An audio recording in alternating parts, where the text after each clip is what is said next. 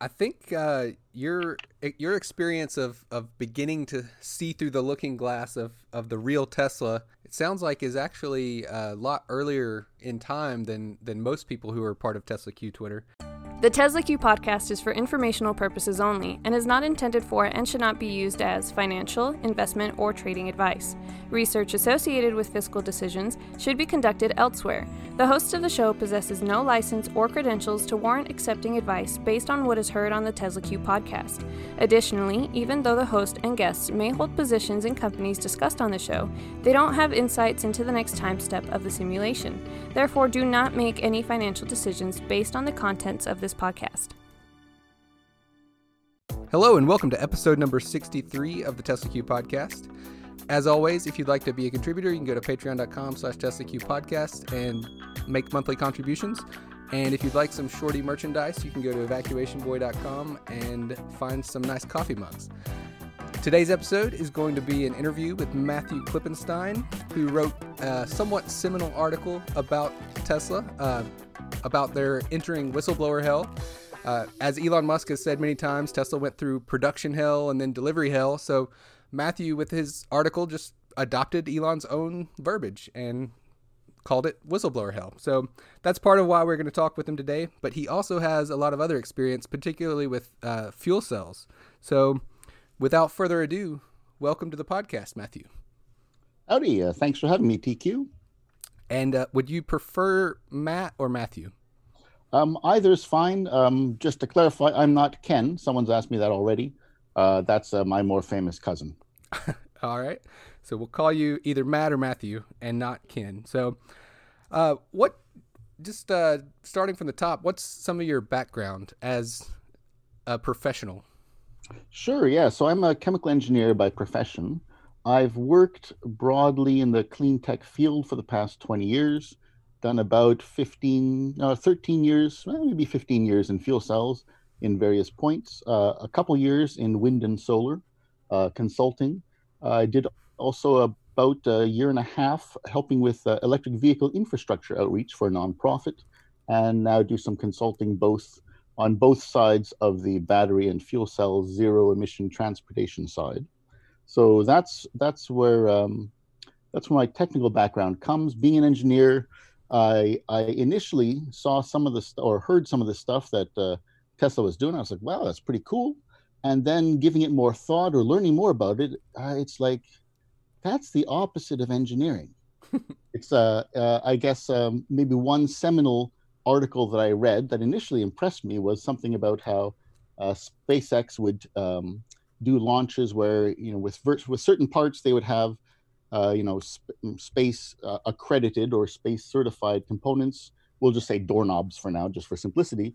And they were like well you, we can get a lot lot cheaper doorknobs at, at home depot. So we'll put both of them into a, a, a test rocket. If they both work then we'll just default to the cheaper one. And initially it was like yeah it's pretty cool. But on second thought that's the opposite of engineering because that is literally trial and error. That that is like that on its own explains uh, SpaceX being able to uh, what explode and fail more rockets than the entirety of all their com- all their competition combined.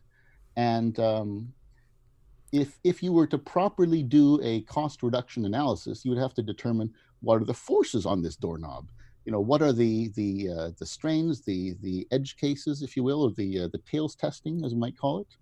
And then you'd actually be able to determine you'd model first of all can a regular doorknob uh, handle it? Whereas uh, again uh, rereading this spacex article a little bit afterwards i was like that is the opposite of engineering.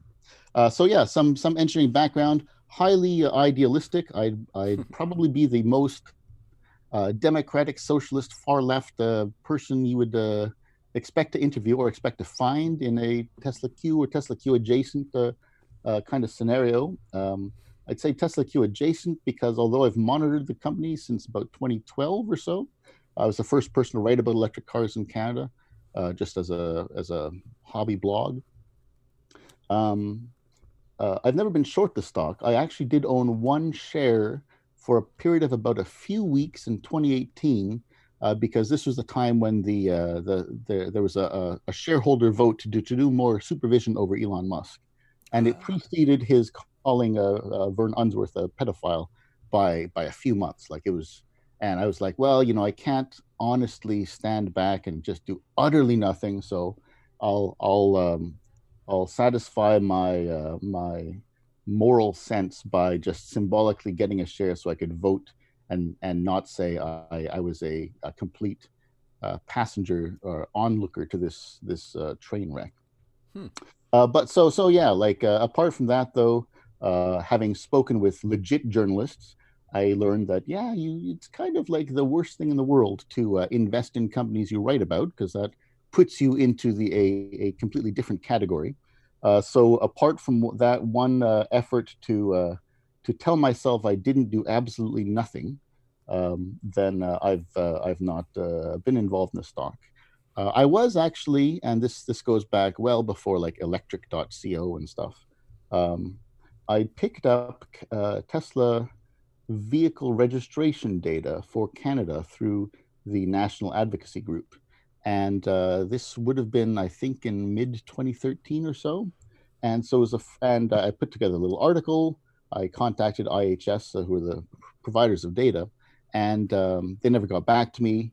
Uh, but uh, that was basically the first time anyone had ever put vehicle registration, uh, monthly vehicle registration data onto a public forum, um, because until then everything for the states was still guesswork and not, you know, actual uh, actual uh, published registration figures. So that's my little, you know, 15 seconds of fame, as it were. Ah, that's something that gets done very, very frequently now, especially with the the EU-EVs.com site, which collects data from Spain, the Netherlands, and Norway. Which I got many, many replies from Tesla bulls today uh, after I tweeted a Tesla charts chart about market share in those three countries. So right, right. Um, just for full disclosure, I am currently short Tesla. Shocking, I'm sure. Uh, yeah.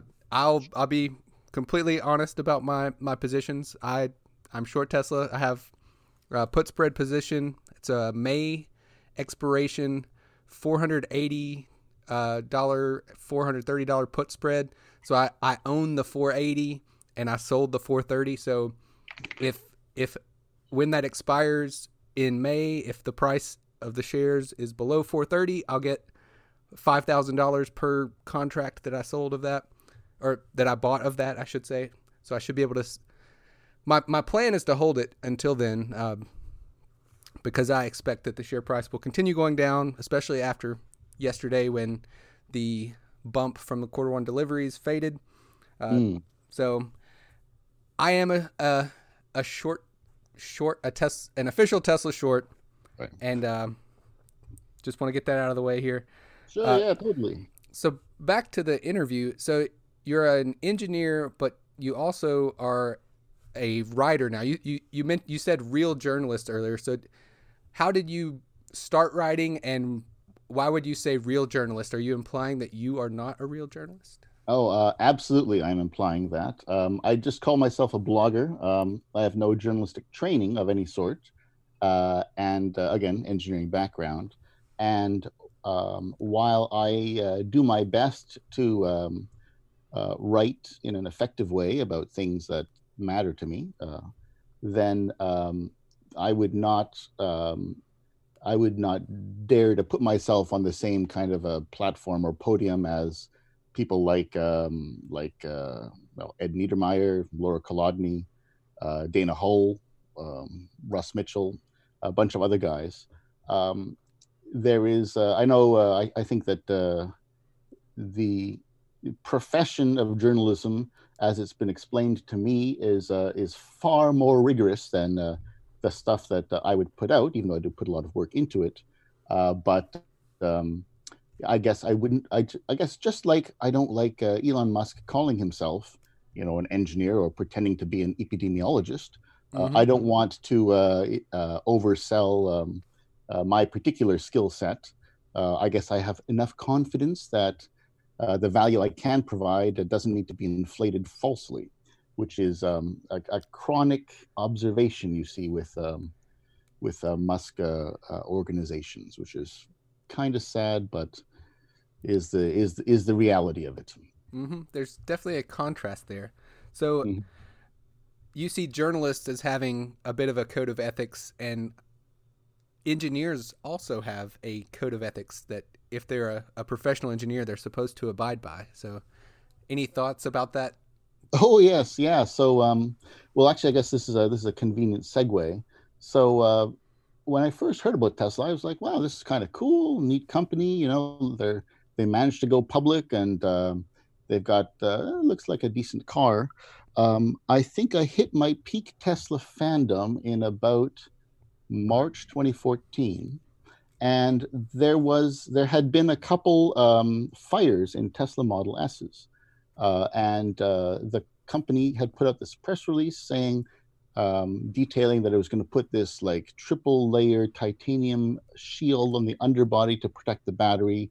It was going to make this um, this thing available to all existing customers. Your safety comes first, and so on and so forth. And so I thought uh, at that stage it was definitely my my uh, I reached my plateau of peak positivity towards Tesla because like all the messaging was right there, right? It it seemed up uh, it seemed legit. Mm-hmm. You know, I uh, I hadn't um, I hadn't looked enough to see the various warts and other um, things emerging yet. And the the first cracks in the in my fandom came in August 2014. There was an article on Bloomberg. It was about uh, the the clash of cultures at Tesla and Toyota, and um, the one there was a paragraph um, in that article which basically said that uh, when Tesla was doing the uh, the system for Toyota's electric Rav4, uh, all electric vehicle, used the NCA, you know, uh, battery chemistry and so forth. Toyota said, um, you know, Tesla, you've got to put in a battery shield on the bottom in case of punctures. And Tesla said, no, we don't. You know, it's, it's perfectly safe. And then t- and Toyota came back to them and said, no, you know, you're going to do this because we want you to do it. And Tesla came back and said, no, you know, you're nuts. This is this is overkill. Uh, and finally, Toyota said, well, you know, we're going to relieve you of your responsibility for this component uh, we are going to design it for you, and then you are going to, you know, assemble it onto the vehicle as we specify. and so this aura of Tesla being this very um, caring for the customer company kind of popped there. Is this this bubble popped because the first time Tesla was making its own vehicle, the RAV4 EV preceded the Model S. Um, Tesla had clearly decided not to go with the battery shield, and uh, then they had a uh, they had a, a, a fire uh, due to the, a puncture of the battery from below uh, in October 2013, and um, and then there was another one I think in November, and then it must have taken them a few months to put together the solution. So basically, it wasn't that Tesla was a firefighter putting out the fire. Tesla was Tesla had been the arsonist who had caused the fire by not putting a proper um, shielding in place when an existing OEM, you know, with all the existing skill sets you could possibly want to learn from when you want to make your own car company, had pretty much, you know, uh, had very explicitly and forcefully said, no, you know, just to keep the customer safe, we need this part. and um, it's it's never uh, it's never one thing which shifts your opinion completely uh, or it's rarely rather.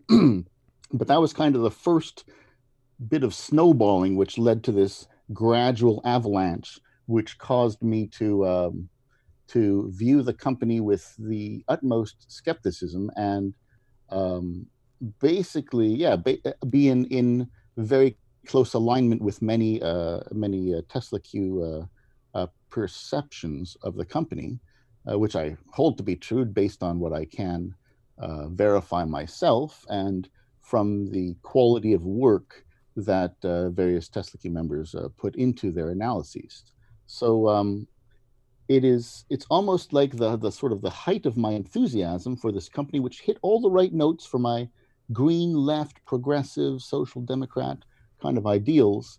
Um, the the annoyance is and the the hostility maybe or the the disappointment is much greater because it's um, it's like the only person you dislike more than your enemy is like a traitor, you know, someone who Mm-hmm. abuses your trust.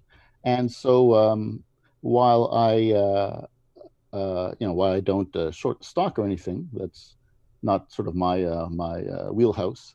Um, it is, it is uh, just uh, appalling to me, uh, as I as more has been uncovered, just uh, the, the scope of uh, of the wrongdoings that that I perceive there to be. So it's uh, it's funny. I'm probably also the only uh, Tesla Q uh, or Tesla Q adjacent. I'm not short. Uh, person who's ever written for Clean Technica, which is rather hilarious um, and is probably its own little adventure story. We'll we'll get to that in just a little bit. Uh, I I should note here that Toyota is the only other auto manufacturer that always had a higher market cap than Tesla throughout the the bubble of February of 2020 that that Tesla went through. Right. And uh, back to the battery shield thing. Am I remembering correctly that the addition of the titanium battery shield was part of why the battery swap became a lot more difficult? And then that gets into the uh, the fact that Tesla accepted uh, money from the state of California for demonstrating that the battery swap worked, and then of course they Mm. they let it die off really quickly after that. Right. wh- what do you remember yeah, about that? so uh, that that is a that is a good segue. So um, the titanium battery shield. So I'm not uh, I'm not 100 percent sure of the details. I'm sure Ed uh, Ed has covered that, uh, but uh, without a doubt, the titanium battery shield would have made it more difficult to execute any kind of timely uh, swap of the of uh, batteries. Uh, actually, yeah, Ed's uh, Ed's reporting in uh, about June maybe 2015 was another brick in the wall of uh, disillusionment with Tesla because, again, I could see that okay, well, you know, if a usually you give people a second chance or a third chance if you really have faith in them, right? And Mhm. so um, to learn that Tesla had not followed the the orders really of a, of an OEM in making its own car, making a battery shield, that was one thing.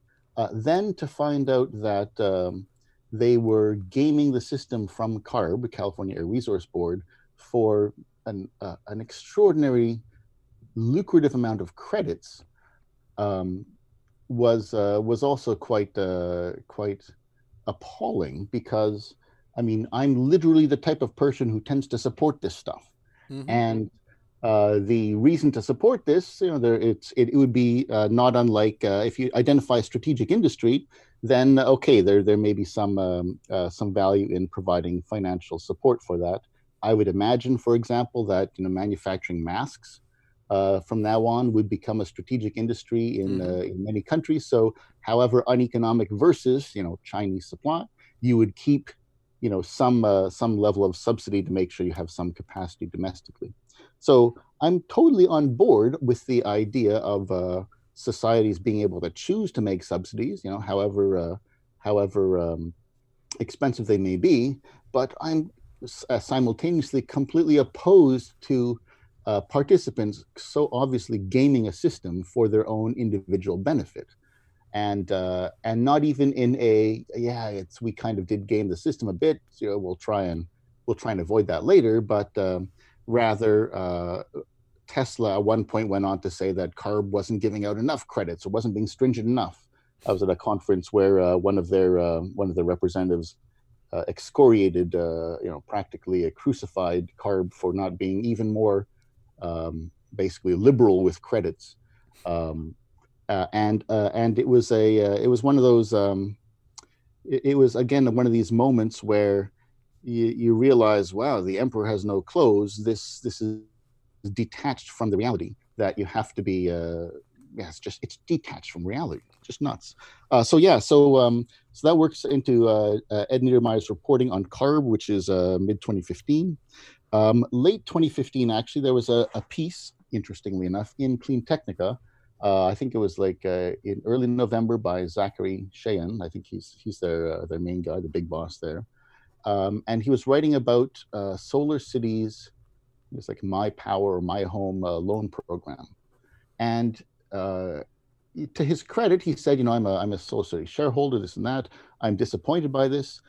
it turns out that Solar City was offering a loans with 30 year terms for their for people who wanted to acquire solar systems, solar panel systems, and that if the solar panels didn't produce uh, sufficient electricity or something, you know, they could wind up still owing Solar City money at the end of the 30 year period, which is totally abusive. Like it's, it is excruciating. It is taking advantage of people who are not as uh, as as financially literate as you, right? Mm-hmm. And there are reasons to have consumer protections, ideally to protect um, people from these situations, because no one can possibly be an expert in everything.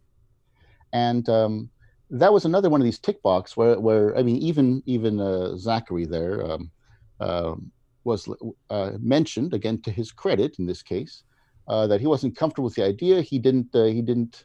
He, it gave him kind of a slimy feeling, but he thought, well, it's if it's for the greater good, then maybe kind of. But I got a bad feeling about this, and and I think that really um, that crystallizes the uh, uh, maybe one difference because I was just appalled by it. I was very angry uh, when to, to, read this this this exploitation of of um, of people without the uh, financial savvy, and uh, so I was totally happy to say, "Wow, Solar City, do not trust." And um, yeah, it was just something that uh, he was already too tied into the mythos, into the narrative, to uh, to do what I think he would do if it was the Koch brothers, say, uh, whose solar company was doing something of this sort, right? So, mm-hmm. um, so that was another uh, another one of these um, uh, indefinite points uh, where things uh, uh, escalated a bit. And I think at, at the end of 2015, um, I did write a piece for Green Car Reports, uh, pulling out owner responses to this Plug in America um, Plug in America survey, and it was I did a Weibull analysis, kind of a, a failure. Um, uh, prediction analysis standard uh, in engineering and concluded that you know within uh, 60,000 miles or so, two thirds of Tesla drivetrains would be replaced. And that was my first experience with uh, with the uh, the sort of the the, the probably a somewhat astroturfed uh, sort of Tesla support flooding in um, flooding in to defend you know to defend the queen bee or whatever. Mm-hmm. And uh, but again, it was uh, it was another thing where it's like, well, you had all these years to to learn how to make this stuff. You had you had Toyota, not just Toyota, but also Daimler that you could learn from to design things, to test them, to avoid repair costs. Um, and uh, and yet you put this out.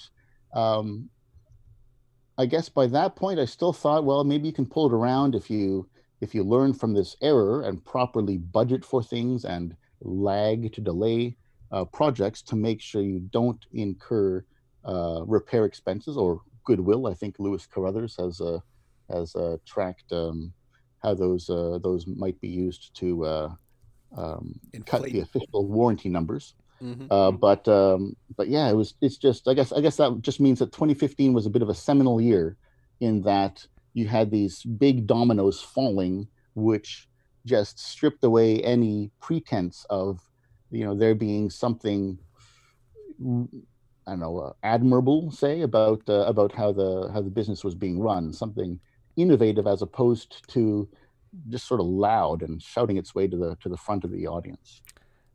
I think uh, your your experience of, of beginning to see through the looking glass of, of the real Tesla it sounds like is actually a lot earlier in time than than most people who are part of Tesla Q Twitter. My personal uh, foray into Tesla Q, I think more stems from the Solar City bailout, which of course spawned Tesla charts, and maybe a little bit conspiratorially, maybe not so conspiratorially.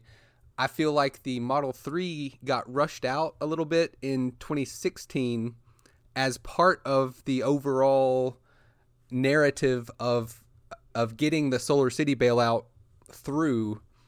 I feel like they had to rush that that vehicle design and the Model 3 and the delivery production hell and delivery hell and all that they've gone through with Model 3 I feel like added the stress that caused the the pedo guy tweet and the Montana skeptic doxing, and that that was more what pushed me into Tesla Q Twitter. So more from 2016 with the Solar City bailout and and things that happened after that. But of course, things that led up to that were already in place and, and aspects of the culture were already in place.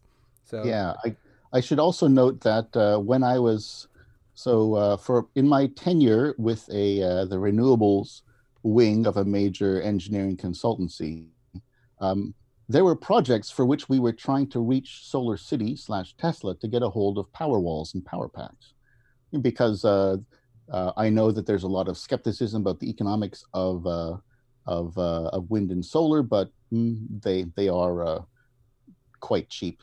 And uh, again, it was like you know we're we're talking about one of the larger one of the larger not largest but one of the larger engineering consultancies, and you couldn't get a call back. It was just ridiculous. Um, I even staked out a coffee house once where I knew Tesla had a sort of secret satellite office in a nearby building and gave my card to one of these guys saying, look, you know, we want to buy a bunch of these batteries for this project. And, you know, you, you don't hear anything back.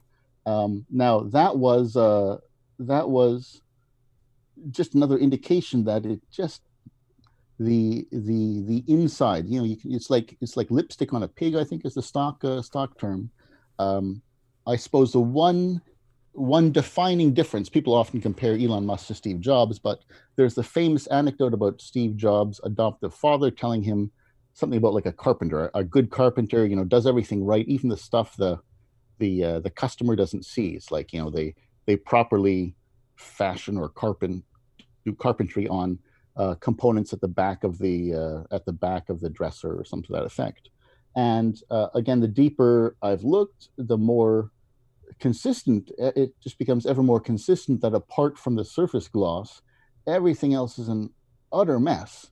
And I do feel great uh, compassion for the people, not not the not the higher rungs of people who have cashed out with gobs of uh, stock options, but the working level uh, people at the company who, for whom life must be just a just a basket case uh, gong show, uh, because there's clearly no no bother or no discipline about actually executing. Yeah.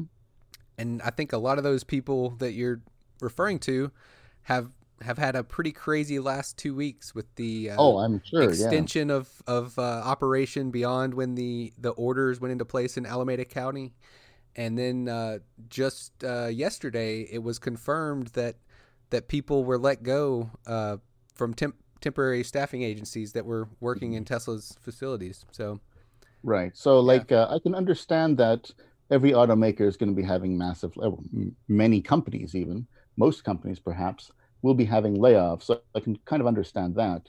Uh, but just again, on the maybe again coming from the engineering angle, that the public's that the, you have to keep the public safety in mind.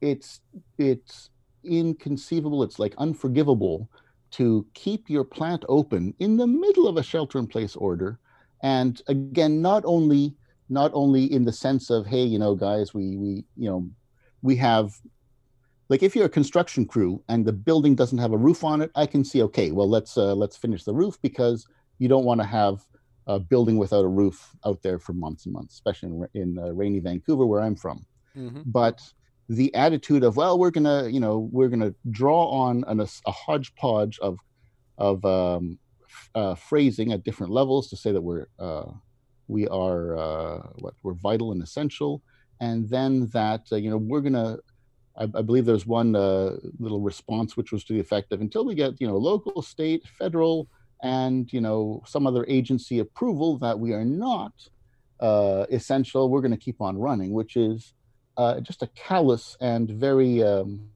I'm trying to say it, it's not indiscriminate. I'm having a bit of a Biden moment here, you can tell, uh, but just just an absolutely atrocious uh, ethics or or perspective, a, uh, uh, just a, a, vile way to look look through life. Mm-hmm. Um, and uh, yeah, I, I, again, if it was if it was the Koch if it was Koch Industries, I can absolutely imagine you know the these various fans howling fan sites howling with outrage, but it's like the um, the promise that oh this is being done for green purposes and sustainability and so forth that's such a powerful allure that it uh, it it's a red herring that just blinds um, these other folks with whom I probably share more than most te- Tesla Q, you know, philosophically with than I share with most Tesla Q uh, uh, members.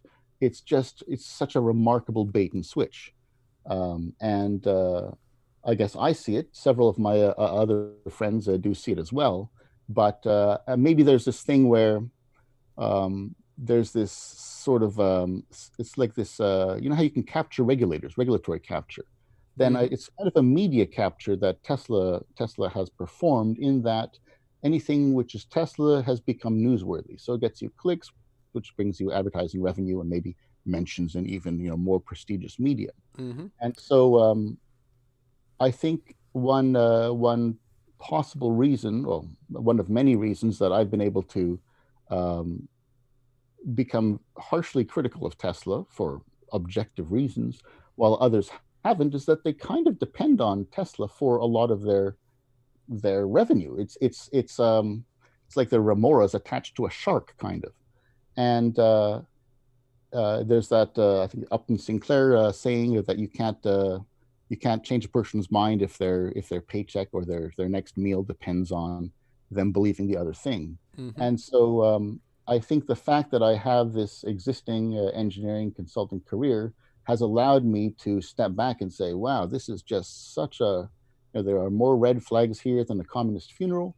It is, it is, um, it's allowed me that privilege. Whereas a lot of people who seven or eight years ago, I'd have been like, yeah, great guys have just completely, um, have completely created a, a, a Tesla shaped blind spot, you know, in their, uh, in their uh, perspectives uh, to allow for their continued existence because Tesla brings the clicks. Mm-hmm. It's um, it, it's it's the uh, it's the you know big media is is fueled by fossil fuel advertising in reverse. It is it's a, it's a, a perfect inversion of that mean.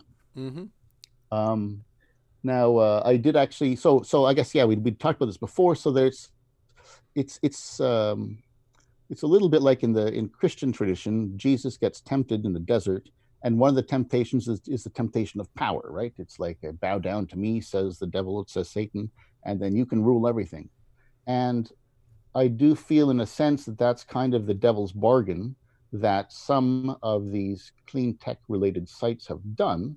Uh, that's changing now. Even you know, Electrek inside EVs has has been more uh, has has some critical contributors, let's call it, um, but the uh, the allure of you know more money and you know being proximity to power and influence, even if you're just reporting on it, it's like you're a courtier at some you know feudal court in the uh, in the of European royalty.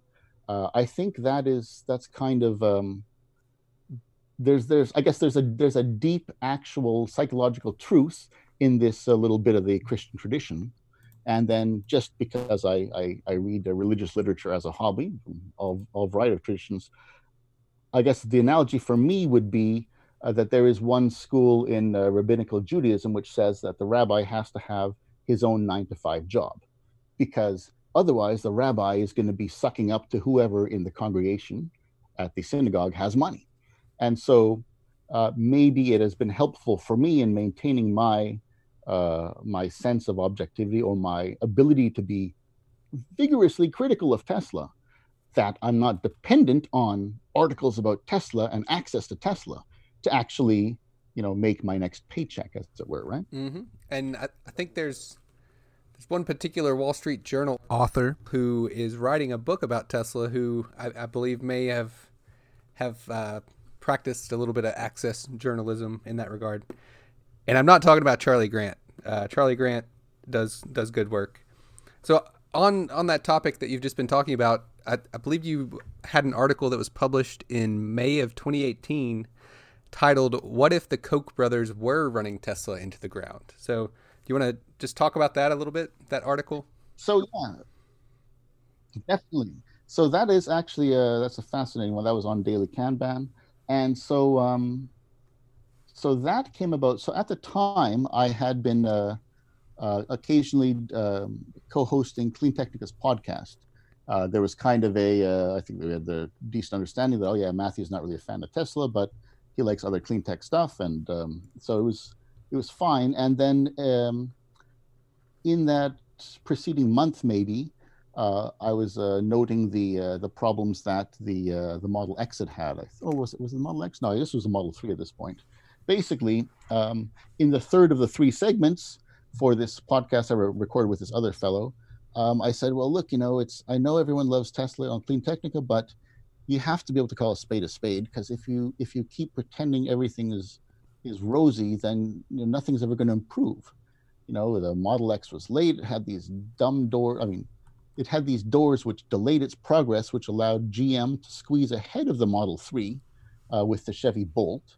Um, and um, basically, so that that uh, that podcast got shot down. And for each of the podcasts, I put a little bit, little bit of an essay together.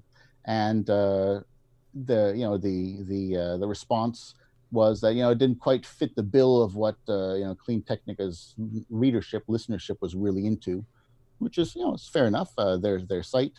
So I repackaged it. Um, uh, I made it a little bit less uh, generously polite uh, in terms of uh, a little less soft and uh, feathery with the criticism, and um, and then that became the you know what if the Koch brothers were were managing Tesla into the ground basically because if again if you pull through the number of failures and poor decisions that have been made over the years there, you can't it's it's the opposite of what someone who wants a company to be successful would actually do. It's the uh, it's very much short-term thinking, and it's just the most undisciplined and uh, um, unsustainable uh, sort of a situation.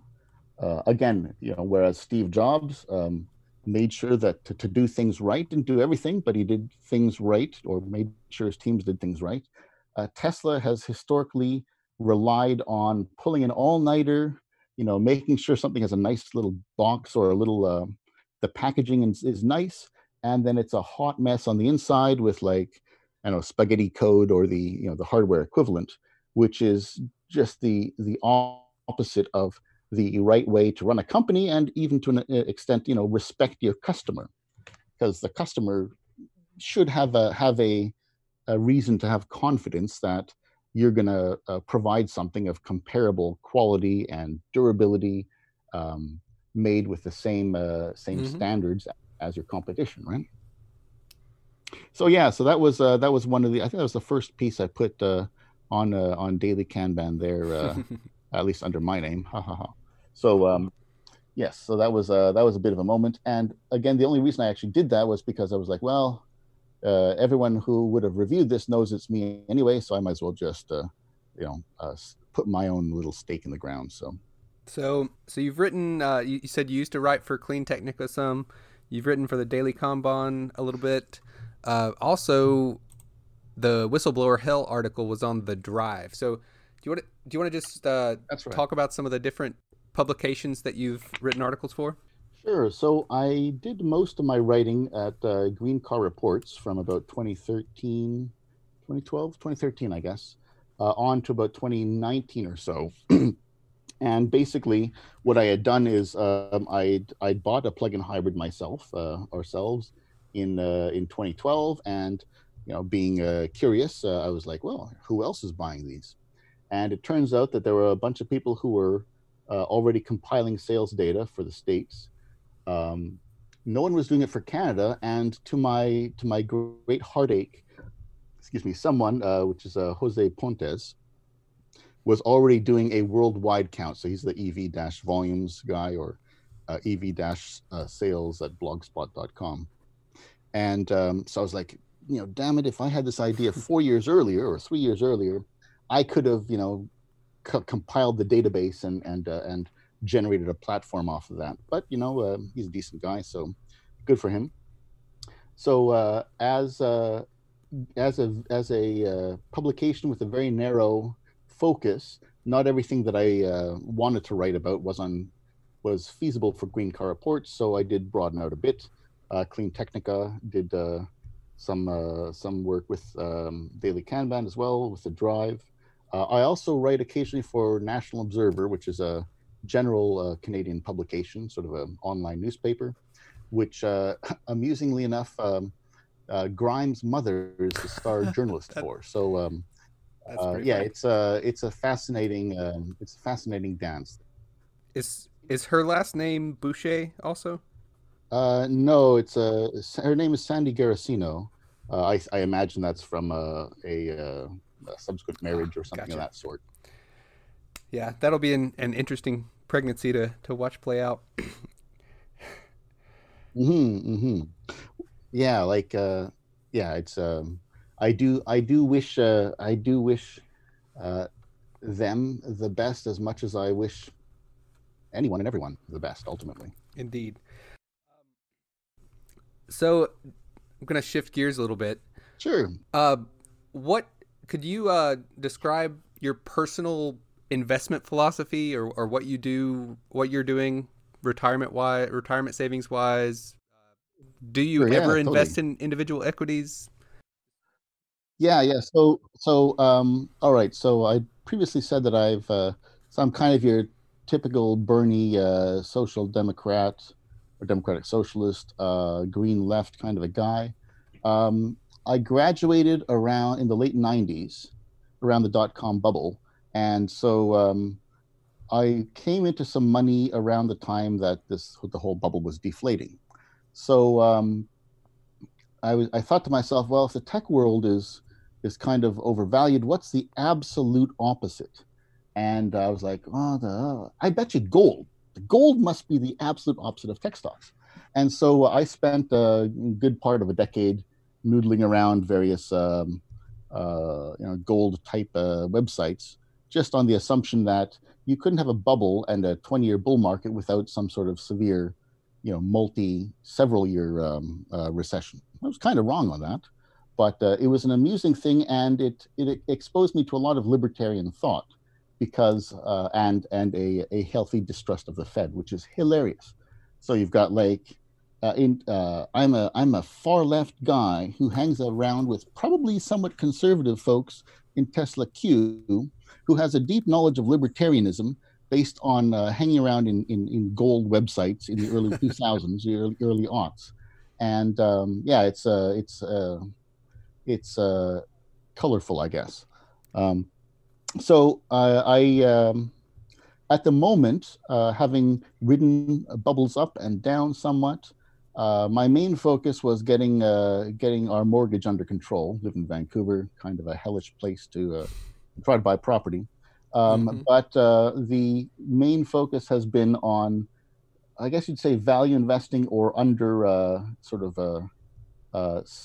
under underpriced. Oh, I guess everyone tries to find underpriced stocks. Uh, but basically, um, unlike many of my friends, for example, I don't uh, I don't see any uh, moral need for for divestment. I think the market's at this point going to take care of it. And frankly, if I had a few more zeros to my net worth, I'd seriously consider, you know, renting a tanker and buying four dollar a barrel Canadian oil, oh, and then I, just sitting on it for like a couple months or a couple years. Like I, I was actually uh, just today as as I was uh, I went for a drive. I'm a terrible person. I, I traveled this weekend a little bit. We're recording on the 4th of April. Uh, but seeing gas prices being as low as they are, I was thinking, what if there was some way to start a company where you could, you as an individual, me as an individual, could buy just gallons and gallons and gallons of gasoline right now at today's prices and lock it in and just get it delivered months and years down the road? Because right. I wouldn't mind at, current prices, I would I would lock in about a ten year supply of my own fuel needs if I could. Um, right. But yeah, that's just an aside. But yeah, yeah. So I mean, uh, if you had a farm, you could probably do that, right? Like um, a lot of farms do have large fuel tanks uh, for mm-hmm. their things. Mind you, um, farms have their own challenges. We I do have some farming relatives, and um, but uh, but yeah, it's like um, if if uh, I I can't I I, I guess I think you mentioned on a, on your one of your podcasts with Elmer there that you had a, a position in like metallurgical coal, and mm-hmm. it's like yeah, okay well fine if if there if someone has if someone some business is in dire strait like airline stocks at some point some point they'd be um, they'd they'd uh, recover it recover again. I don't know if it's the bottom now, but uh, there's just no way that people stop flying, especially Mhm. with rising global incomes and so forth. Right? Everyone wants to be able to visit uh, exotic, far-off places. For Mhm. many people growing up in Asia right now, the exotic, far-off place will be North America, um, and uh, you know, power to them. It's just a matter of uh, redu- avoiding uh, pollution from their mobility. Um, that actually, I guess, sort of uh, gives a segue into uh, my experience with uh, with fuel cells uh, as a complement to batteries. Um, I did have one of my pieces in the drive uh, had this graphic, which actually has has been used a few other times. I've noticed where um, the difference between batteries and fuel cells is kind of like the difference between exoskeletons for insects, for small creatures, and uh, interior skeletons uh, for vertebrates, larger creatures. Almost all small, tiny um, creatures, uh, um, living things which aren't uh, single-celled um, microorganisms, uh, have exoskeletons because they're very weight and uh, they're very efficient, basically at the low size, at the small at the small end. Whereas almost all of your large, well, basically every one of your large um, uh, animals has a uh, has an interior skeleton, has a has a vertebrate, uh, is a vertebrate, and so there's that a similar kind of an overlap between batteries and fuel cells in that batteries or electricity are fantastic at uh, for smaller um, for smaller uh, like a uh, cell phone, vehicles. Yeah, yeah, cell phone, cell for phone, computers, laptop. um, cars, uh, e-bikes, especially, um, and then at the higher end, uh, like uh, Nikola is a is a high-profile company wanting to do long-distance trucking, but also for boats, trains, planes. Uh, hydrogen fuel cells are likely to be the the, the, the result. Uh, passenger cars are kind of a weird one because um, you can a a battery electric vehicle can provide you all the range and stuff that you need. However, unlike a like cars are a consumer good, they're not a commodity good. No one ever buys their car based on total cost of ownership. They tend to buy it because you know they like the look of it or it has a particular feature they desire or they're, they're loyal to a brand. Mhm. And the, the early data still doesn't show a tremendous willingness, uh, at least outside of Norway, to to have everyone shift over into pure batteries. I think there will be a role for uh, fuel cells there. You can say they're inefficient, but every luxury vehicle in the world is cost inefficient uh, relative to um, I don't know a, a Prius C. I think uh, might have the, one of the lowest total costs of ownership. Mhm. Uh, and so, um, so I have tried to avoid uh, writing too much about micromobility, which is e-bikes and things, because I do think those would be. Uh, I do have tremendous expectation that that is the true disruption in mobility, um, and I want the ability to um, uh, tell my investment uh, guy, whatever, that to basically buy shares in every public company that has uh, has a a a direction or a, a means into the e-bike slash scooter micromobility market in the next number of years. Now that you know, after some of this uh, this uh, fizz fizziness from uh, the the everything bubble uh, wears out, Mhm. um, just to go through the uh, the mechanics of the uh, the whole disruption thing, the the disruption technology in, in uh, disruptive innovations tend to be cheaper, crappier versions uh, of uh, analogs to existing products, and electric vehicles are are the opposite of that. They're more expensive. They provide all the services more or less, except for fast refueling, and um, they're they're basically they're they're continuing innovations, not disruptive innovations. And the actual disruptive innovation, which is a lot cheaper and a lot crappier, is literally your e-bike or your scooter, or those little you know stand-up scooters or the sit-down ones, where you don't have the range. Uh, it has a lot less mass, much lower price point, a few thousand bucks, and um, and you get wet. It's it, it or or snowed on, uh, and yet the nature of uh, disruptive innovation is that ultimately uh, people go from the very over-designed, over-engineered solution to a much simpler, lower, um, you know, lower adequacy uh, version. And uh, and so yeah, so I guess one of my big pictures, since I since I still would like to write about hydrogen fuel cells and you know electric vehicles at various points, uh, and not compromise my uh, my contributions, I'm not investing in that. Although um, uh, I, I aim to avoid micromobility because uh, I see a tremendous uh, upside for that. Um, basically, being the, the true disruption of the of the auto sector. Uh, yeah. On on that topic, there's a company that I've I've only looked at a little bit. I actually did buy some shares, like probably five or six months ago, and I only held them for a couple days because it. I bought it right right before it spiked up like sixty oh, percent wow. or something crazy. Well but it was uh, ElectraMeccanica. Their oh yeah, those ticker guys. symbol is Solo. Solo, yeah, that's so right. Are you familiar with them as a company? Yeah, they uh, they're actually their their North American headquarters is here in Vancouver. They have a little okay. uh, little facility. Um, uh, I've seen their chart. Uh, it's uh, I guess the one thing I would uh, say in my in my misadventures in investing is that you know good companies can be terrible stocks. You know if the mm-hmm. stock happens to be too high, or con, you know, or contrarily, bad companies can be terrific stocks. Mm-hmm. Um, I guess the example of coal, or because uh, uh, basically everyone's given up coal for dead. Well, if everyone's given it up for dead, then at some point uh, it will seem on, merely comatose. At which mm-hmm. point you're going to get a price bump, and you can probably make a profit off that. So, um, with respect to the uh, to ElectraMeccanica, they have a single seat vehicle uh, which would be very, um, which could be a uh, very cost-effective alternative for people with with desires for commuter vehicles. Yeah, the uh, you mentioned earlier that that the micro scooters and stuff, people would get wet. So the ElectraMeccanica vehicle is actually enclosed, so that would get it rid is. of that that part. So that it. that is now the the challenge is that if you want an e-bike, you're spending maybe a couple thousand bucks maybe a few thousand bucks. Whereas for this ElectraMeccanica Solo, you're still in the range of like 10,000 bucks, right? And that's the range of a small five seat Nissan Micra, which is, uh, I am told, kind of a terrible car. but uh, my, uh, like, I do hope that ElectraMeccanica finds niches, and I expect there will be niches where it's a very useful, very, you know, an excellent vehicle.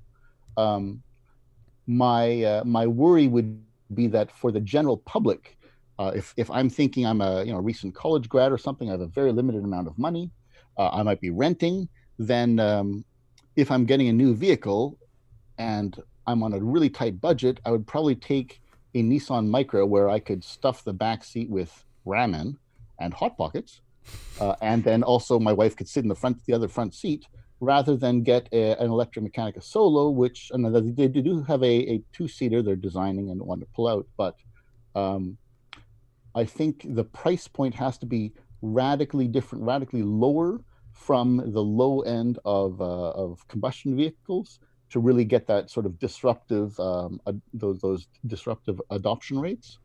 Uh, which again, so uh, I don't pretend to. I know enough about accounting to know that someone who's really good at, at accounting can trick me. Mm-hmm. Uh, I do hope that uh, ElectraMeccanica is able to uh, to find niches where uh, where it can thrive. Uh, I don't expect those niches to be too big, but depending on whatever the stock price is at, and uh, I guess you know the various technical analyses, which will give hints at whether the stock's likely to face further pressure or not. Um, it could still be a, a lucrative buy if you buy it when people leave it for dead. And again, it, it merely winds up only comatose. Mm-hmm. And uh, just a couple quick notes.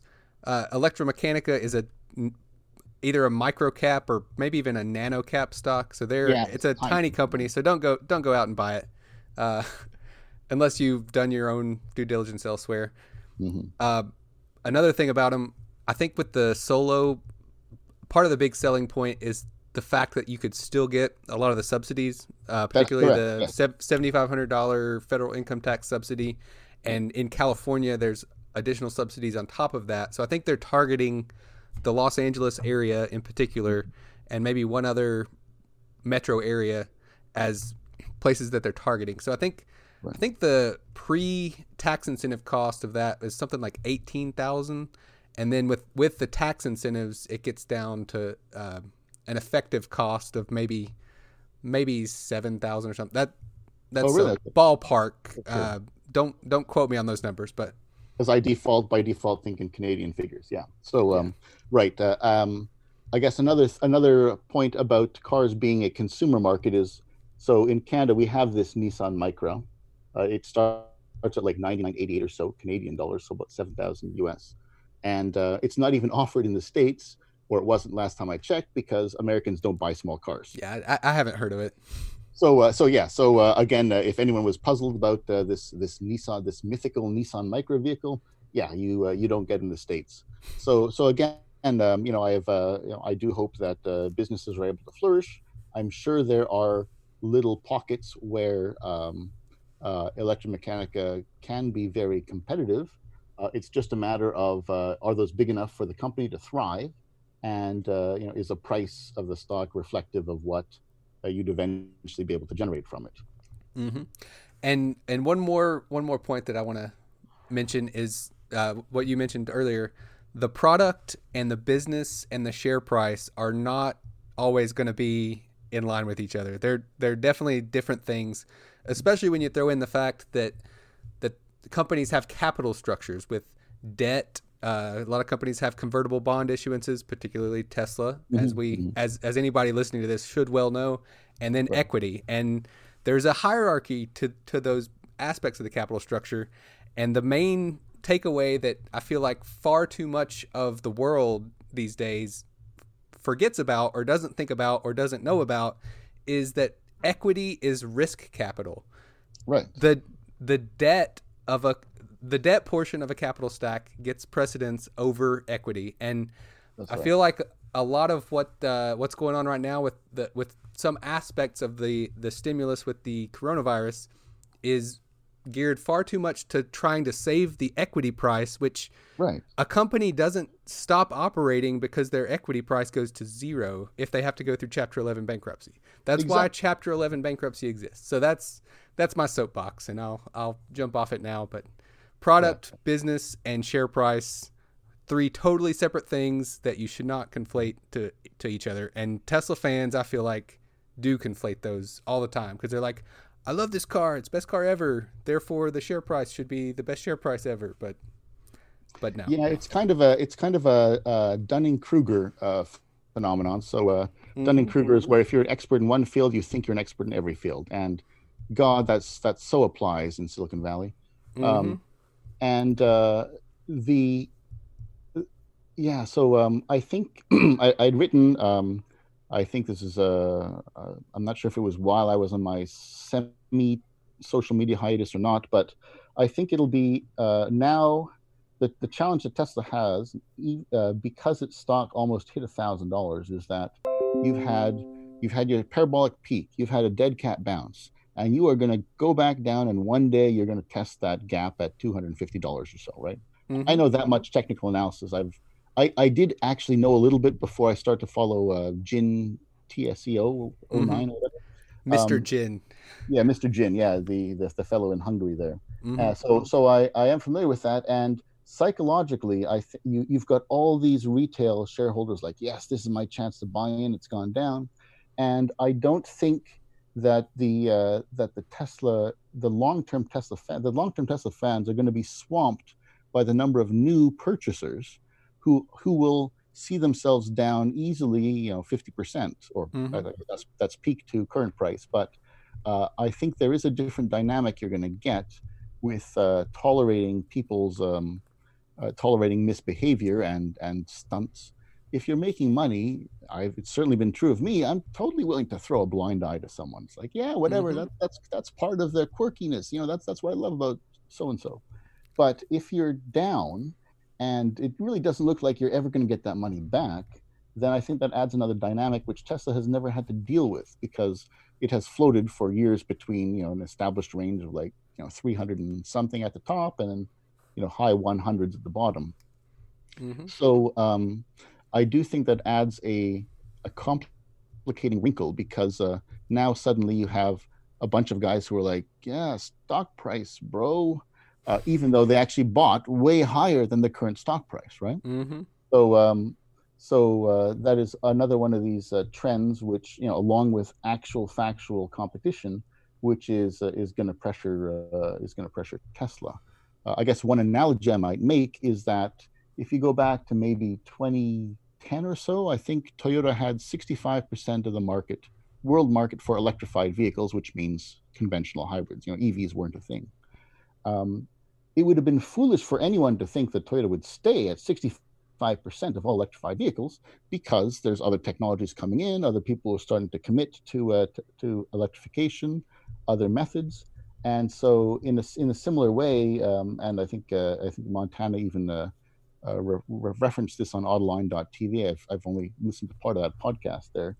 But if you can't make money when you have a virtual monopoly, if like you have this you have this gift here where you've got this long runway where no one's really paying attention.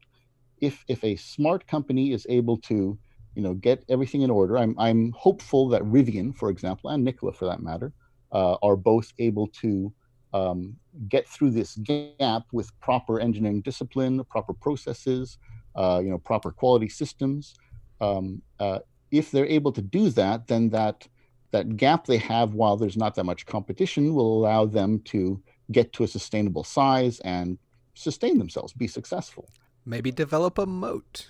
Yeah, well, exactly. Well, yeah, you have a brand, right? Um, mm-hmm. Auto, auto, the auto sector is just ferociously difficult, as uh, everyone's going to discover uh, through this next number of months and years. Uh, but to have a basically a 10 year lead on everyone else, right? The only serious competition um, for Tesla has come in in Europe now is just getting getting rolled out, and to squander it, uh, yeah, the stock price is high, but there is nothing else healthy about that, right? It's like, mm-hmm. you know, Muhammad Ali at I don't know 50 or 60 still had that number of championships, but not the same person. Mm-hmm. Uh, I think it would also be an insult to uh, to compare Muhammad Ali to someone as as um, uh, as uh, ungracious as uh, as Elon Musk. Mm-hmm. But it's, it's just um, you had this. It's like, dude, you had and and to the fans, you know, this company has had such an opportunity, golden, so many, so many layups, right? Mm-hmm. It, was, it was it was literally like the uh, you know the, the Harlem Globetrotters playing against the the uh, the Washington Generals. I think they're called the white the short white guys, mm-hmm. and you couldn't put it away. And yeah. um, so um, uh, again, I I uh, I can't foresee the uh, I can't foresee the narrative continuing. Again, now you have all these people who are way way down on their investments. Um, I, I do not have any idea how deep uh, the accounting tricks can get. But in terms of, you know, will a, a healthy company emerge out of this 10 years from now? Well, I can expect so, but more likely under some sort of a, um, what, uh, toes to hair, to, head to toe, uh, you know, re restructuring of the company into something which has actual, um, uh, I don't know, Darwinianly selected proper automotive uh, traits about it. Mm-hmm some actual sustainability to the company as opposed to just the the veil of it. Right. It's like um, it's it, right now it has more bark than bite. Ultimately, there's a lot of bark uh, around mm-hmm. Tesla, and it has done a good job of of um, of putting uh, electric vehicles into the mainstream. But that's not the end game, right? It's uh, and uh, it is it is not at all well positioned for that. Mm-hmm. Uh, back to to your analogy of the exoskeleton versus skeletal systems and different sizes of organisms compared to different technologies being applicable to different uh, transportation systems. I'm going to disclose that I am, in fact, a shareholder of VTIQ, which is going to become NKLA as Nikola is going public. Uh, and I bought I, I bought my first shares of that within two or three minutes of seeing that that was going to occur because I've been following Nikola for, for quite some time. And I, I personally find their CEO to be uh, credible and have much more uh, sound attitudes about things than than Elon Musk, in, in my opinion. Uh, mm-hmm. there is the aspect of him, he bought a, a, really nice house and ranch, which causes a degree of skepticism. And, and I do plan to hold a degree of skepticism towards Nikola as they are pre-revenue still. So, uh, but I should say that I am long Nikola. I think they have a, a, a, chance to really do some good things with their fuel cell vehicles. Uh, so, with your background, Matthew, with fuel cells, what what are your your opinions about Nikola and their plan for Class Eight trucks? Sure. Yeah. So Class Eight trucks are um, the uh, the the semi trucks, tractor trailers. Um, it is a the long haul trucking in particular is something which is just the, the, the physics make it infeasible for batteries. It's not just the, the physics of the weight of the battery cripples your payload, but it's a, it's a matter of are you going to have um, are you going to bring in uh, gobs of power to these remote uh, rural locations in between in between truck stops basically and so there is basically the physics you know like that uh, endoskeleton, interior skeleton versus exoskeleton, definitely favor fuel cells uh, for that. Um, I do think that uh, Nikola has at least shown the the the right approach in that it's partnered with uh, Ryder, a large uh, uh, trucking firm, trucking um, logistics, things of that sort. It's fuel cell stacks. Um, they they don't want to. They want to call them just um, Nikola stacks, although I suspect, I think the expectation is that right now they're using a Bosch uh, stack, which comes from PowerCell, ultimately, a little uh, fuel cell company out of Sweden, which was a spin out of Volvo's fuel cell, fuel cell work. But um, I expect that they'd be working on their own internally developed stack.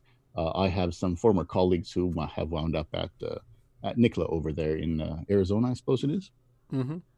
So, um, I think the the advantage is that they have partnered with legit companies and have given themselves the best shot to um, make, you know, basically learn the disciplines um, to uh, to evolve. Like it, I guess if you if you make an, an, animal analogy, it's like you need to have uh, complex animals have various organs which specialize mm-hmm. in food processing and stuff like that. Kidneys. Yeah, kidneys. Uh, you got your lungs. You got your heart all these other other uh, other things.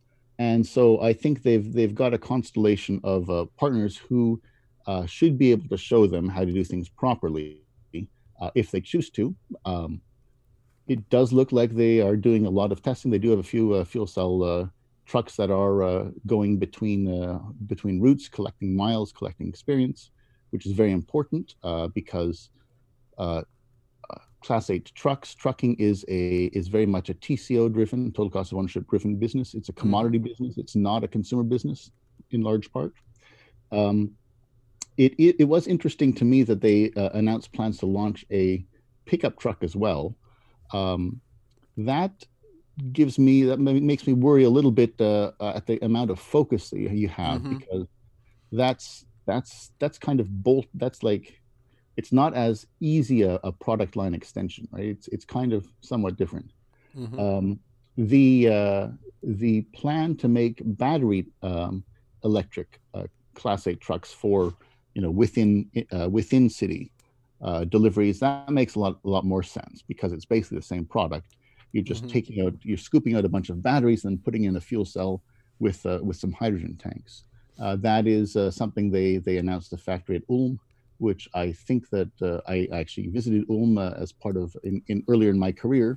Probably not the same exact uh, you know business park, but uh, what uh, what country is that? Uh, Ulm is in Germany. Ulm, Germany. Okay. Ulm, yeah. So it's Daimler has Daimler Benz has some factories over there. It's kind of one of their one of their nodes. So um, yeah, I, am I'm, I'm hopeful for them, but uh,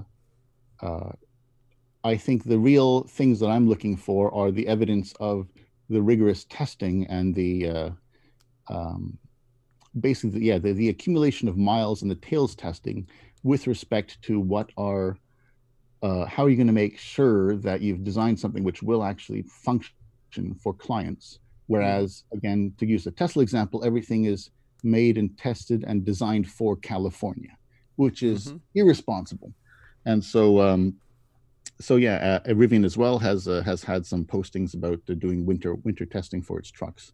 So uh, I am hopeful that the disciplines uh, that are required do get transferred into Nikola. They seem to be saying the right things, so um, uh, one hopes that that's that continues. And I'll I'll just add that there were some pictures over the last three to four weeks of uh, the Tesla Semi apparently got trucked up to Alaska for some cold weather testing. Mm-hmm. Not sure if it was uh, a single truck that got rewrapped while it was up there, or if it was two separate trucks.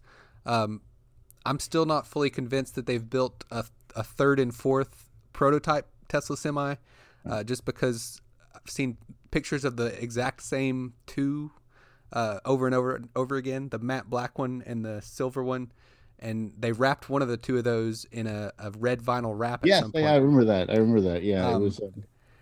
But uh, the point you made about the fact that Nikola has a lot of partnerships with a lot of very legit companies, like they've already demonstrated that they delivered some beer uh, with Anheuser Busch. Mm.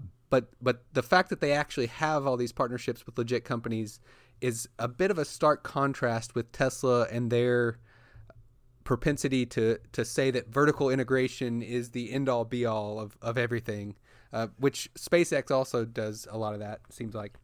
Yeah, I think uh, I think um, it might, maybe it was Phoenix Ten in one of the early early uh, your earlier episodes was like uh, Musk has a has some sort of an inability to uh, accept that other people you know can overrule him right? That's mm-hmm. probably why he was uh, so angry at uh, oh actually yeah. So uh, so when toyota ordered the design the the shield um, so the first fire in a in a tesla vehicle was in um, in october early october 2013 um, i can imagine that you know within a couple days or weeks someone some you know unlucky tesla engineer had to give the the answer that yeah it looks like toyota was right you know uh, we do need this battery shield and so then what happens on October 22nd, 2013, Musk comes out and says fuel cells are bull- bullshit, right? It's this total passive aggressive, like, I can't bear the thought that Toyota full, was cells. right. Yeah, well, he said, yeah, he said that, yeah, fuel fuel cell. I, I've heard that taunt for decades, but uh, like, fuel cells are bullshit, and it, it's it's just like uh, you know he was dissing Bill Gates on Twitter re- mm. on a Monday. I forget what, what week it was, but the very previous Friday, it was like yeah, Bill Gates is rumored to be the buyer of this fuel cell super yacht. Or um, in oh yeah, I remember uh, seeing that. That was about two months ago and, or so. And, yeah, yeah, and um, he he said, you know, Mark Zuckerberg doesn't know much about AI, which was a comment made a few days after Mark Zuckerberg uh, kind of was critical of SpaceX for the reason that SpaceX blew up a satellite that Facebook was counting on mm-hmm. for you know remote internet access, right? So it's I I I just see that Musk is this terrifically insecure person who knows he's a fraud, at least. Uh, well, yeah, who knows he's a fraud on on multiple levels, and has to somehow stamp out or or rage against uh, any evidence uh, that you know to this reality. Um, also with his his compulsive inserting himself himself into um, into crises or into, mm-hmm. into humanitarian efforts, um, it's like it's like he has a Tinkerbell complex. You know, if if people don't believe in me as the as the you know, ter- you know as the wonderful hero, part of me dies, or part of his ego most most certainly. So um, knowing how he has uh, attempted to get publicity in such a such an unethical way for doing very little, if anything. He got himself a, a little uh, thank you from the Thai government, despite not actually participating in that re- in that rescue. Um, I can only imagine um, how much it would have angered him uh, in the New York Times article, I think about 10 years ago, where he was complaining about not being accepted or not being listed as one of Tesla's founders, right? And I can only imagine that. Uh, I think the first Iron Man movie came out in 2008, and it was very uh, it was very clear that Tony Stark was based off of Larry Ellison. But by the time Iron Man 2 came out, he was based on Elon Musk. And I can only imagine the amount of lobbying or pressure or haranguing or nagging that he would have orchestrated to get himself made as, you know, you should consider me as a template. Because I'm a much I'm a much you know more uh, Tony Stark guy than uh, than um, uh, Larry Ellison, and so um, yeah, it's just this it's this this Tinkerbell thing where uh, he he seems to you know part of him dies if he's not regarded as this heroic cult figure, mm-hmm. and uh, it's just a very brittle it's it's a very brittle thing it's like uh, like ceramics. They're hard on the outside, but once you crack them, they just completely break. Mm-hmm. Whereas uh, metals are more ductile. They um, you can bend and stretch them somewhat uh, without catastrophic failure, uh, unless you do things which are completely reckless and irresponsible, as SpaceX has repeatedly demonstrated. Again, uh, just just this week again, I think the SN4 I think broke again. That's right.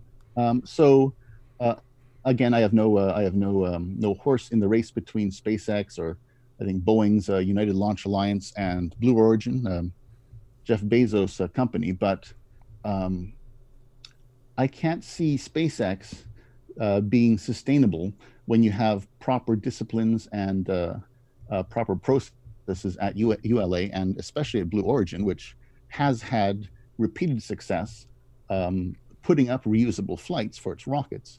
Uh, admittedly, not nearly as far into the atmosphere, mm-hmm. but if you can do it, it's it's so much easier to go from you know going 100 miles in the atmosphere reusable than extending that somewhat um, than to try and basically shoot the moon essentially yeah.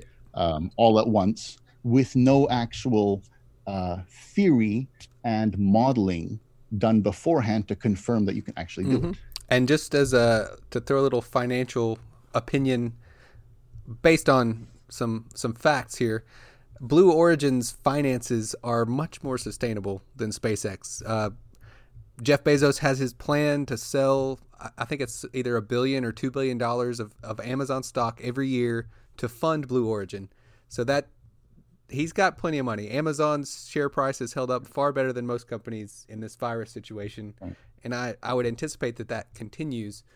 Uh, whereas SpaceX has to continually go issue new equity for for capital raises. So it's a big big dichotomy there between those two companies. Right. Well, yeah, and and uh, you can tell that. Uh, uh, uh I think in, in a few tweets, uh, Musk has uh, commented at how much that frustrates him, or at least it, it soaks through, it seeps through his his words. again, you know, I being on the left, I think that Jeff Bezos is a terrible human being. you know, he, he's forcing he's forcing a Blue Origin uh, staff in Washington to go down to Texas for some some additional uh, testing to be done.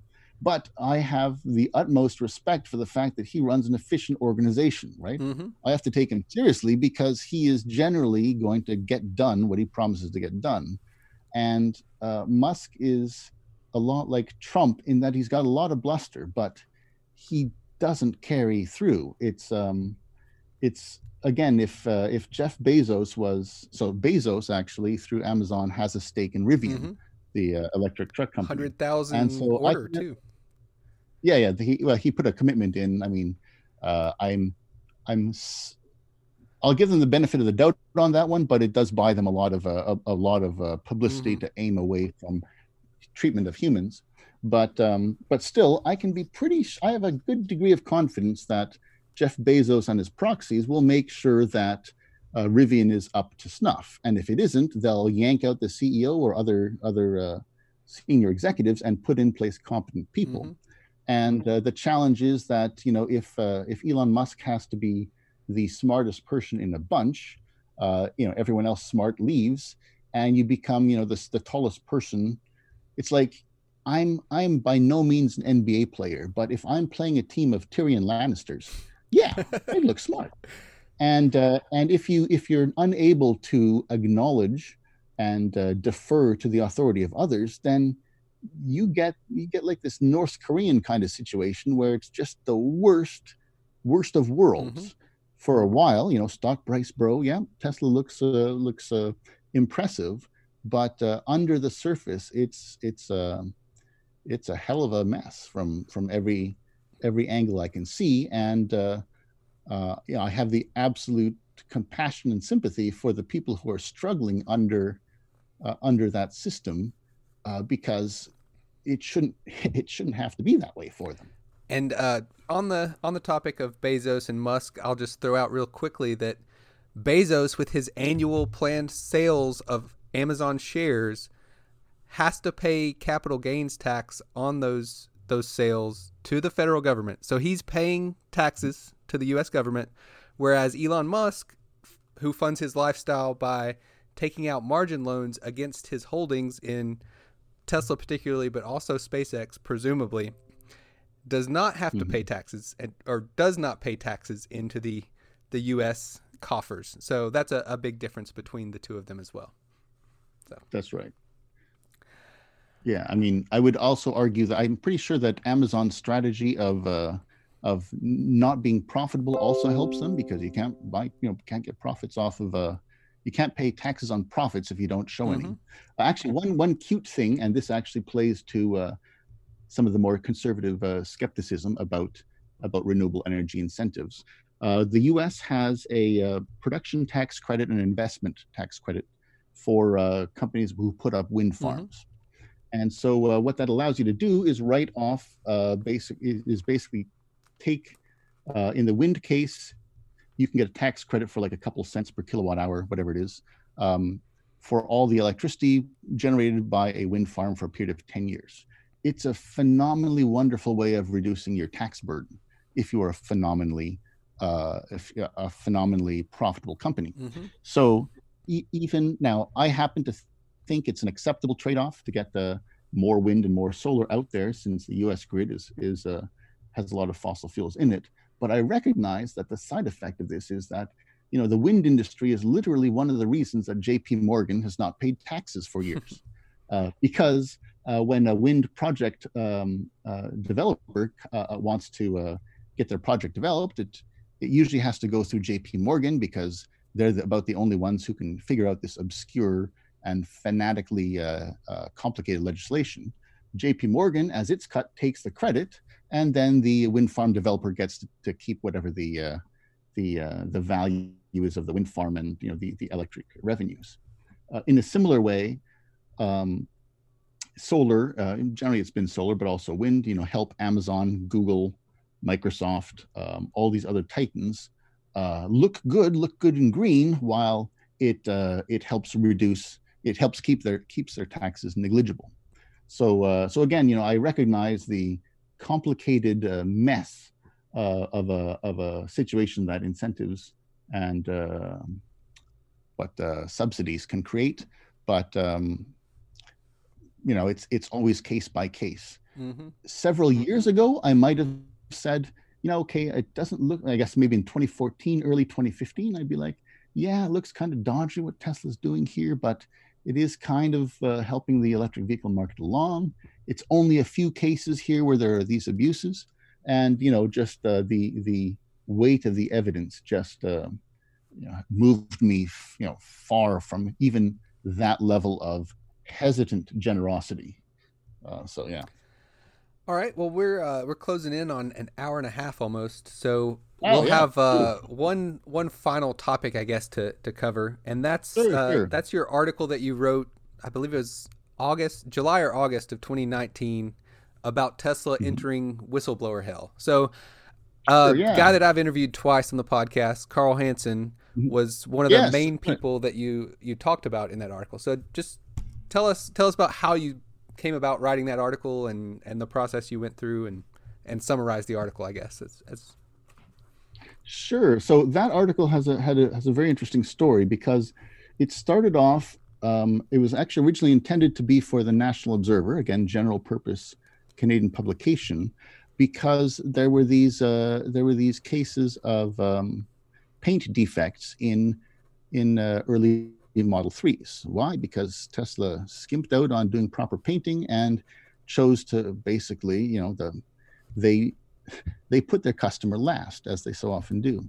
And so um, there was something like 4% of all early Tesla Model 3 owners within you know, nine months of uh, release of product into Canada had these paint uh, problems. And so I initially pitched the story and the stuff about um, about the dodgy things going on in Nevada was intended to be uh, kind of a second paragraph or second portion of that 800 word article. And um, there was some editorial turnover, um, uh, just you know, people getting switched around at National Observer, and so it kind of uh, fell by the wayside. So I thought, okay, well maybe it's uh, suitable for the drive, and then um, I was fortunate enough to be able to get in touch with Karl, as a result of which it was like, well, this is kind of the bigger story, and um, the thing that was that was fortunate was that I was I was trying to piece things together, but there was no um, so there was there was no real written there, there wasn't that much uh, of a of a written record that I could draw on. Uh, however, uh, around that time, the legal filing came out. Mm-hmm. The, uh, the, the whistleblower, the Sarbanes Oxley suit. That's right. Yeah. So uh, I think I I think I obtained a copy of that through PlainSite ultimately because it went promptly up on there. And so that was a really a good catalyst because suddenly I had material I could work with without having to uh, without having to stick handle through Tesla's non-responsive PR. Mm-hmm. And so um, what what I was able to do then is with a little bit of the background work and trying to check with Karl and trying to make sure that again as a complete amateur I'm still being as accurate as possible um, I was able to pull from the uh, from the PDF from the filing and then uh, uh, put the article together. I did have a, a fascinating adventure with uh, one of uh, Tesla's PR people uh, over the phone, with which I compared notes with someone from Reveal Reveal News, um, and and eventually that that did go forward. But yeah, it was it was a it was like the Hobbit. It was like a long and unexpected journey because again, it was supposed to start off with uh, with the the uh, you know the Quebec paint problems, and then it, it resulted in a completely different publication with a completely different focus. But it, I think, is a is a even more urgent piece of information that needed to be made public because you know skimping on your customers it it does happen in the real world, mm-hmm. but uh, persecution of whistleblowers is just absolutely abhorrent. It's it's vile. It's wrong. It's evil. Mm-hmm. And so um, so yeah, I was. Uh, I guess I felt uh, I had the the privilege of trying to uh, convey uh, the Karl's experience uh, in a manner which hopefully um, my amateurishness did not get in the way of. And uh, just just a few of the other whistleblowers in the the Tesla story and and some quick updates. I saw that uh, there was a a filing for summary judgment in the Martin Tripp case earlier this week. Uh, I, I, think the the really really condensed version is that I believe Martin's lawyers were requesting that only the uh, the salary that Martin got from the period of late May 2018 through when it, whenever he was fired in June of 2018 was the only only money that that Tesla should be able to pursue because part of their claims were based on the the share price movement in like a 30 minute period from the time the articles written right, were published right. and when the market closed on those days and apparent and right. and according to the filing there was not a whole lot of basis behind that um Cristina right. who's also been on the podcast here uh, she had uh, some kind of filing earlier this week where it, it, sounds like Tesla's lawyers changed something up, and we're gonna have to her filings. We're gonna have to get changed somewhat. Uh, and also, she's she apparently has had some COVID nineteen symptoms, so she she may have gone been going through this virus over these last few weeks. So my my uh, skeptical fear is that that Tesla may have have seen her tweets about that and decided very just evilly to try to ma- make her legal burden more in this time when she's fighting this virus, which is just egregiously evil for for no better mm. way to say it. Um, Karl uh, recently got some new representation as of uh, a month or two ago in his Sarbanes Oxley suit and uh, Pack Watson, the the nurse, mm, was mm. on Tesla's Tesla charts chartcast uh, just yes, just a week yes, or so ago. Yeah. So mm-hmm. number of number of whistleblowers in the land of Tesla. Right. So yeah, it's um, I think, and if it, if it wasn't Elon Musk, it would be someone else uh, within Silicon Valley. But it's it's really um, I get the impression that it's it's like a like a North American Mohammed bin Salman, you know, someone of with extraordinary power who uh, has no compunction against using it against anyone who uh, who opposes them uh, on you know relying or banking on no one else being able to uh, to um, uh, to coalesce together to uh, confront and to uh, to defang him Mhm. really. Um, so yeah, it's uh, it's um, I guess this is why I think billionaires should never exist. But again, that's a topic for probably a different podcast. Yeah, I, I think a lot of people would agree with that, though. Uh, there's a, a special kind of, uh, of, of, I guess, narcissism, for lack of a better word, that is necessary to maybe necessary to create some of these companies that end up growing to such a size, but to to feel like you deserve to own that much equity in these companies, maybe.